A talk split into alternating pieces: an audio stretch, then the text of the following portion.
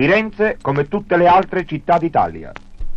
Alla biblica catastrofe si contrappone come una diga sempre più alta la generosità di tutti. Qui in sede abbiamo già realmente raccolto, ossia incassato, oltre 8 milioni.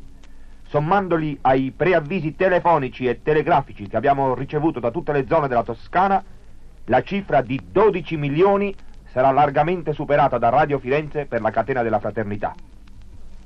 Ad ogni minuto è un caso nuovo, una via nuova seguita per aiutare il prossimo e spesso restiamo stupefatti dinanzi al modo con cui qualcuno si offre per aiutare i fratelli colpiti. Abbiamo qua sul tavolo il foglietto di una ricetta, è di un medico fiorentino, il dottor Paolo Porta. Una ricetta e c'è scritto buono per il mio palazzo di Pieve Fosciana, Castelnuovo Garfagnana, da mettere a disposizione degli ospiti delle zone allagate. Ce l'ha consegnato il medico la ricetta e poi si è allontanato in camion per raccogliere per la catena della fraternità indumenti e viveri. Mai vista una medicina così nobile, una ricetta così bella.